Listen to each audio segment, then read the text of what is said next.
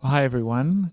My name's Andrew. I'm one of the pastors here at WSCCC, and it's great to be here with you looking into God's Word. We've been going through our Ephesians series on God's master plan, and today we come to Ephesians 6 1 to 9. Have you ever wondered what God would say to children? Have you ever wondered what God would say to parents? Have you ever wondered what God would say to people in different roles in work and society bosses, business owners, managers, workers? In Ephesians 6 1 to 9, Paul gives the early Christians these instructions to guide them in how to live in their relationships in the world, in the different stages and roles in life that they were in. The big picture is summed up in these words from chapter 5 verse 1.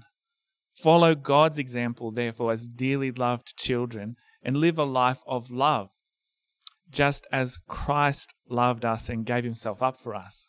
And this section starts in 521, we looked at last week, where it's more specifically looking at relationships, calling us to submit to one another out of reverence for Christ. And last week we looked at marriage, and this week we look at family, looking at children and parents, and looking at work, looking at slaves and masters. Now, you may be thinking there, whoa, wait a minute. I wasn't expecting slaves and masters to be a category covered in, in this kind of thing. Obviously, this letter was written in the first century, mid first century AD. And so there's some things that were very normal in society then, which thankfully have changed now. I guess some things which maybe shouldn't have changed and are worse now, but there's this category of slaves and masters. Now, we'll get to that later, uh, but I just want to flag we it, it highlights the difference of the context Paul is speaking to to our context today. So, with both of these categories, we need to do some good thinking through what did this mean to the original readers and hearers of this letter, and what does it mean applying to our culture today? So we'll do that. But first, let's pray as we come to God's word together. Lord God, you are good, and by nature we tend to be self centered and concerned about our own wants and feelings above all else. Lord God, we recognize that this causes a fractured family and society. Please guide us by your word, Lord in how we live a life that is right and brings good to our world and those around us. In Jesus' name, Amen. Well, firstly, let's think about children and parents. Uh, in, in verse 1 of chapter 6, we read, Children, obey your parents in the Lord, for this is right. Now, I just want to highlight this one thing to start off with. Did you notice it, it addresses children directly? So, um, if, if you're a kid listening today, this is speaking directly to you, to you. And this tells us a few important things. Uh, firstly, it tells us that children were part of the church, part of God's family, included in the family of God there. Secondly, it tells us that children were considered important enough to write to directly as part of this letter. And thirdly, it tells us that kids were considered intelligent enough to be hearing and understanding the this whole letter of Ephesians that is being read. So, there you go. Kids, if you're listening out there, you need to know this. You are valuable in God's sight. You're included in God's people. God cares about you, and you're a very important part of God's family. Secondly, know this the Apostle Paul assumed you would be listening and that you're part of the church, and he assumed that you are intelligent enough to understand all this stuff. And he wrote this letter to you. And thirdly, it tells us that kids, what you do matters. It matters to God and it makes a difference. It's important. And God's message to you is this obey your parents. It means obeying means to hear and do what your parents say. I guess it means, first of all, you've got to listen, right? You've got to be paying attention. And I know as kids, we all experience some times where maybe we weren't listening to our parents or maybe we didn't want to do what our parents tell us to do. And that's a natural part of growing up as a kid. And sometimes we won't like the things they tell us to do or the consequences they give us when we don't. But I want to encourage you in this. If you've got Christian parents who are seeking to do the right thing for you in parenting, I'm sure your parents love you more than you could ever understand. I'm sure they love you more than anything, more than they could even put into words. And they really do want the best for you. And we're called to obey our parents in the Lord. You know, like if we obey our parents and they are seeking the best for us, then it's going to make life better for us. It's going to make life better for them. And this phrase, in the Lord, means that children are called to obey their parents because it's an act of obedience to God, the ultimate authority, because God has given our parents this responsibility to raise us as children. It also shows us that if we're obeying our parents in the Lord, it doesn't mean obeying a bad parent who is telling us to do something against God's word. So, obeying parents in the Lord doesn't mean um, submitting to abuse, it doesn't mean accepting wrongdoing, um, because it's under that ultimate authority of God. Parents don't have an absolute authority. This is in stark contrast to parenting in the ancient world. A parent in the ancient world, a father, partic- practically had ultimate authority. They had the right to kill their child, to sell them off to slavery, um, and these things were not uncommon. It was not uncommon for children to be treated harshly and um, and abused. One of the one of the um, writers of the day, a, co- a, common passage, says that um, children should be treated harshly. They should be beaten. That fathers, it says, shouldn't laugh with their children. They shouldn't play with their children. They should be distant and stern disciplinarians. And that was how to have a good relationship with children. Other times in history, like Victorian England, have said that children should be seen and not heard. But here, there's a very different picture of children, which is, I think, a lot more encouraging for children uh, and for everyone. Kids, if your parents are trying to raise you in the way that is right, I'd say trust them on it. They've got a lot more years than you. Brain studies have shown that our brains don't develop fully until we're 25 years old. That may be a shocking fact for some of you. But God has given parents this important role to help and guide children to adulthood. So it's a good idea to listen to them.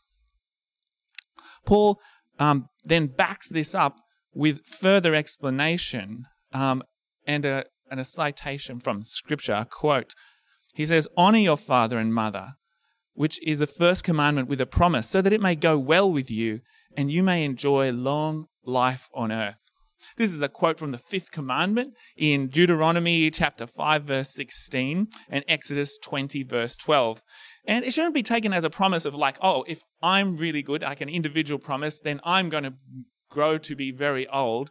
But it's a promise to the community of Israel that if you want to um, live well and enjoy long life in this land, if you want to see things go well, if you want to sustain and support life and family and society, then parents need to be honored. This is how you will have a good life in the land. You want the hashtag blessed life? Then you need to honor your parents, is what it's saying. We need to honor our parents. That means to hold them in high esteem and value.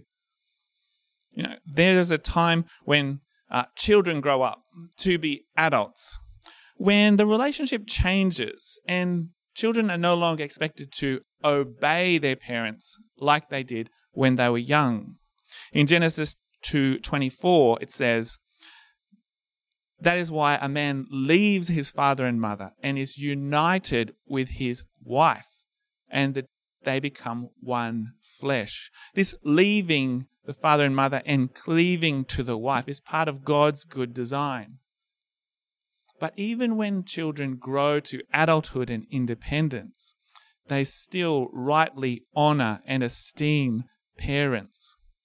This honoring parents is a lifelong commitment at all stages of life. We are all children of our parents as long as we live. So, how do we show honor to our parents? It's not just in our actions, but in our attitudes, the attitudes of our heart. And I want to give you some, some practical tips, five practical tips about how you could do this. Firstly, pursuing a godly life and living like Jesus. You know, whether your parents are Christian or not, living God's way is the best way to bring honor to them because it's going to be the life that is best, that is most in touch with the reality in God's universe, in God's creation. And that will bring honor to your parents. It will also show the goodness of God's way to them. Secondly, pursue your God given gifts. As you do so, it not only honors God who gave you the gifts, but it honors your parents as you become the person that God made you to be and live to your greatest potential. Whether your parents are still with us or not, both of these things is going to bring honor to your parents. Thirdly, if your parents are still with us, show them they are valuable in the way you communicate with them. Listen to them. Listen to them. Just listening says so much. It says, I value you, I respect you, I'm going to listen to you. And also, not only listen to them, but talk to them. They want to know about your life. They want to understand your life. So share with them your life. Fourthly, express thanks and appreciation. Anyone who's a parent knows that uh, there's a lot of sacrifices in your role as a parent. And as children understand the sacrifices their parents have made, simply showing thankfulness and appreciation for those things means a lot to parents. And fifthly, help and support them. Particularly as parents get older, children are in a, in a position of greater power and ability, and often their aging parents will need their help and support. But even if you're young, it's not too, uh, not too early to start helping and supporting your parents. And that says a lot as well. So there's five practical ways you can honor your parents in everyday life. Um, next, Paul speaks to fathers. Read with me in verse 4. Fathers, do not exasperate your children. Instead, bring them up in the training and instruction of the Lord. Why are fathers singled out here? Hey, you notice everything so far has been mutual. Um, children honor your parents, your father and mother. And then, hmm, fathers. I wonder if it's because fathers are the, I guess, as we've read, the ultimate responsibility. Um, God gives them responsibility for the family. God says, Fathers, the buck stops with you. Don't try shirking this responsibility for raising your kids, for, um, for being there for your family. You know, I think uh, we have a lot of bad stereotypes of fathers. I think if you think of like The Simpsons and you think of Homer Simpson, he's like maybe the ultimate bad stereotype of a bad father who's always giving his kid really bad advice and has no respect. And if you think even about like if you're a little kid right now or you're a parent with little kids, you'll know Peppa Pig. And you like Daddy Pig is the stupid one who always says the dumb things, and you know, like he's the comic relief in, you know, you just laugh at him basically. And these things are funny, I guess, but maybe they speak a sad truth that fathers too often have dropped the ball. Fathers too often haven't been there, and we haven't been the people that we should be. maybe this is why God's, maybe it's a universal transcultural thing that fathers tend to shirk their responsibilities, tend to um, not be doing what they should be for their children. Fathers, do not exasperate your children. Maybe it's because fathers, particularly, tend to exasperate their children. What does this exasperate mean? It means drive to anger or resentment. Uh, in our age of entitlement, I think many kids will be angry and resentful just for not getting everything they want. And this is not talking about that. It's not talking about indulging kids to pacify their complaints and pandering to their sense of entitlement and their, their deep belief that their feelings are the ultimate reality. Exasperating children is not setting reasonable boundaries and expectations and holding children accountable to these things. That's just good parenting. But exasperating our children might be things like being an absent parent, physically absent, like just not being there, being, you know, sacrificing our family on the altar of work and success. Or it might be me being emotionally absent, not really caring and observing our child's needs and taking initiative in seeing that we provide for them in every area of life. These kind of things tell our kids that they don't really matter to us. And I'm sure every parent would be horrified to think that we're sending our kids that message. Another way that we could exasperate our kids would be being excessively harsh or critical or negative. We are called as parents to correct and train our kids.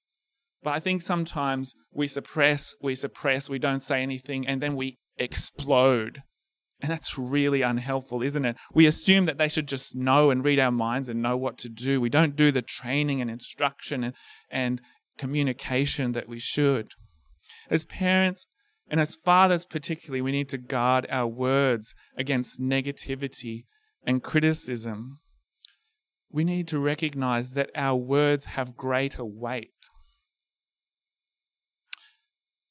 Uh, I remember talking to someone who decades later could still remember the exact moment when his father said, You'll never amount to anything. Maybe his father just walked on and forgot those words, but this guy never did. As fathers, we need to recognize the responsibility for our words. And we need to make sure our words are building up, not breaking down or scarring for a lifetime. A third way that we can exasperate our children is having expectations that are either too high or too low. Let me explain. If our expectations are too high, there'll be a burden of unrealistic standards that our children could never meet. If our expectations are too low, we'll set a very low bar for our children, and that reflects on how we perceive them. They will see that as, well, there's there's not much expected of me. I've got nothing to live up to. Um, that can be a bad, just as bad.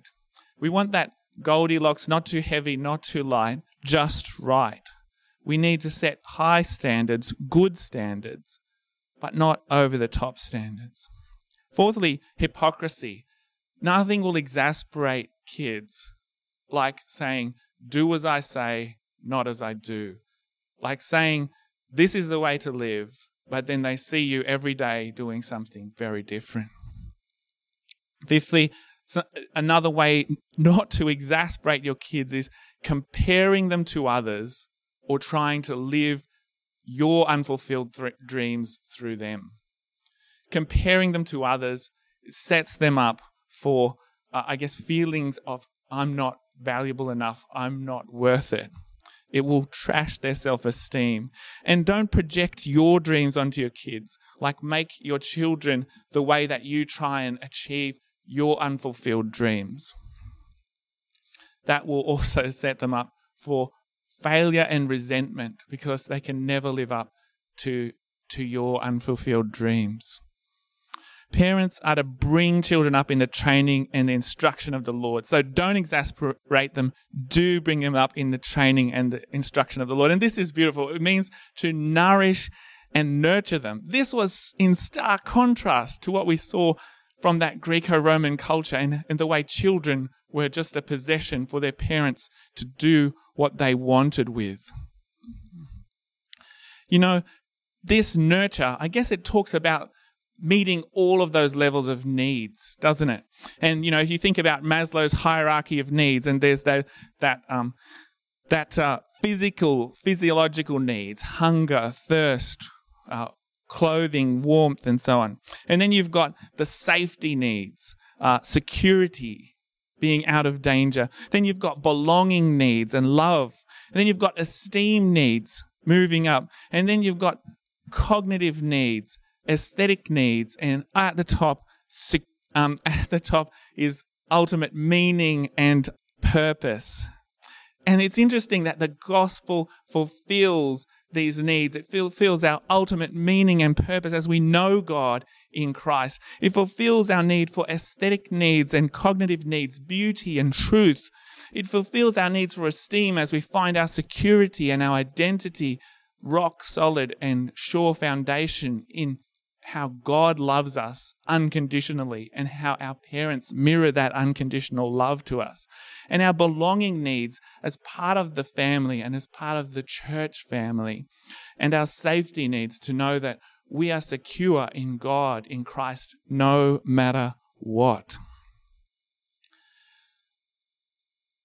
There are many ways that we will meet all these needs in our children, but a significant way is to actually give them this training and instruction, isn't it? Like, uh, like Paul so clearly states here. This heart to bring them up in training and instruction. It captures both sides of the teaching and the helping put it into practice. So, on the teaching side of things, things like reading the Bible with our children, uh, praying with our children, including our children in church and Sunday school and youth group. On the training sides of things, it might look like guiding our kids to put things into practice, modeling Christian living in, in everyday life, using those teachable moments uh, where questions come up and being open to questions that our kids ask, and establishing good routines and expectations and habits. You know, uh, in 1954, Dorothy Law Nolte wrote a poem, and it's called um, "Children Learn What They Live." It says, "If children if children live with criticism, they learn to condemn. If children live with hostility, they learn to fight. If children live with ridicule, they learn to be shy. If children live with shame, they learn to feel guilty. If children live with encouragement, they learn confidence. If children live with tolerance, they learn to be patient. If children live with praise, they learn to appreciate. If children live with acceptance, they learn to love. If children live with approval, they learn to like themselves. If children live with honesty, they learn truthfulness. If children live with security, they learn to have faith in themselves and others. And if children live with friendliness, they learn that the world is a nice place in which to live. It's quite simple, but quite profound. And as parents, we know it's true. Our children learn what they live. And we are called to give them an upbringing, a nurture that teaches them to learn the goodness and love of God. It's a humbling responsibility as parents, isn't it? That we are meant to reflect God's love for our children, just as Christ loved us and gave his, himself up for us. We are meant to give them that sure understanding as they see us and our love for them of God's unconditional love for them. And we are meant to show them that grace, that mixture of um, training, instruction, but freedom to fail, and giving them the grace of the gospel in our everyday life.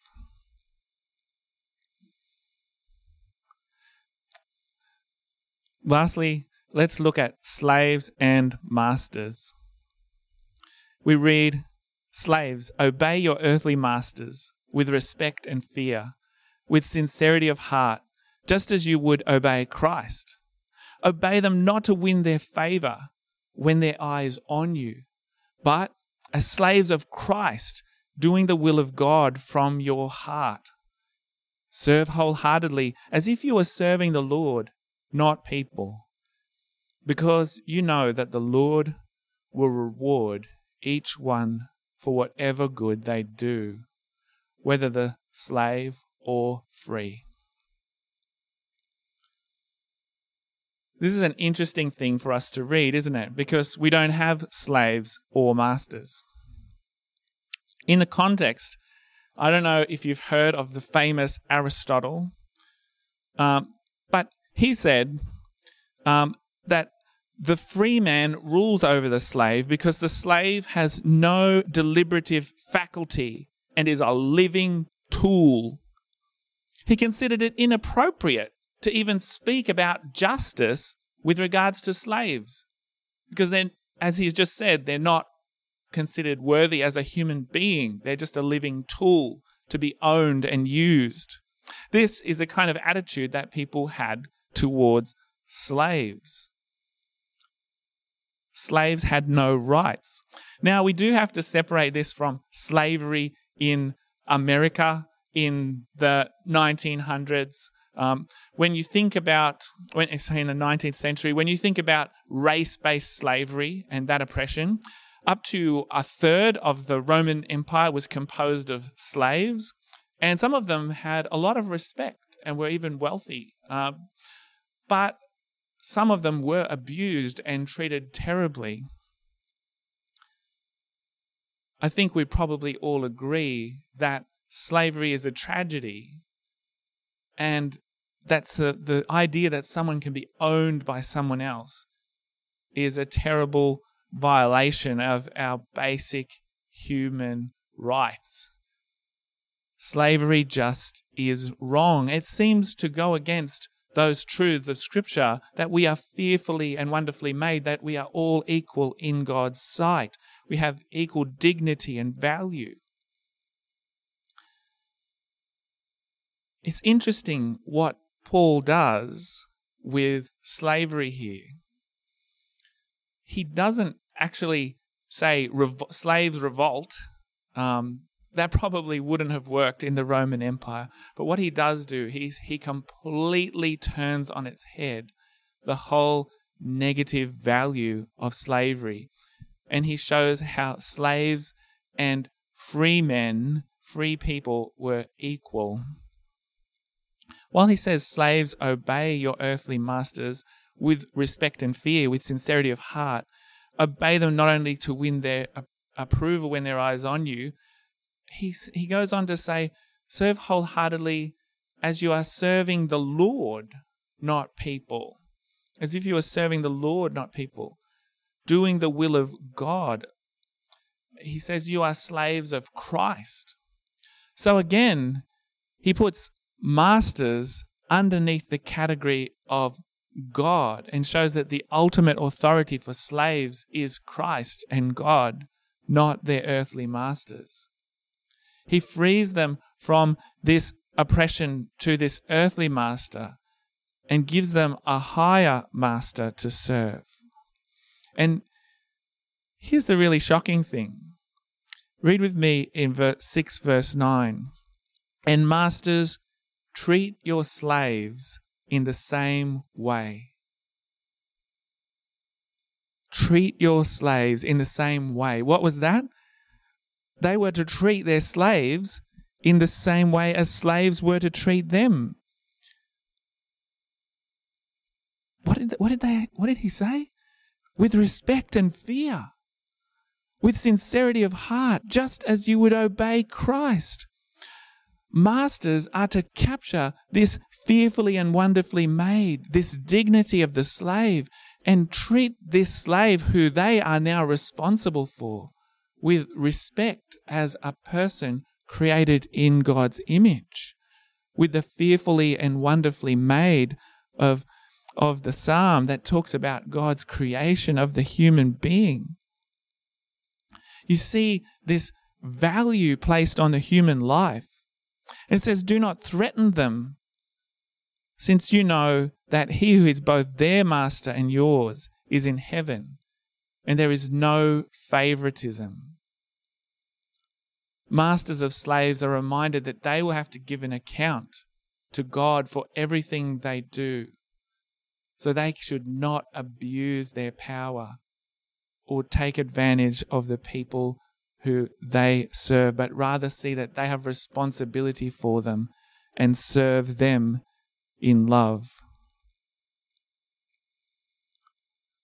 It reminds me of that verse that says, um, Jesus says, Whatever you did for the least of these people, you did it for me. Jesus shows how everyone is valuable in his sight. Whatever, and he says, um, the relationship between slaves and masters should be like the relationship we would have with Jesus our Lord.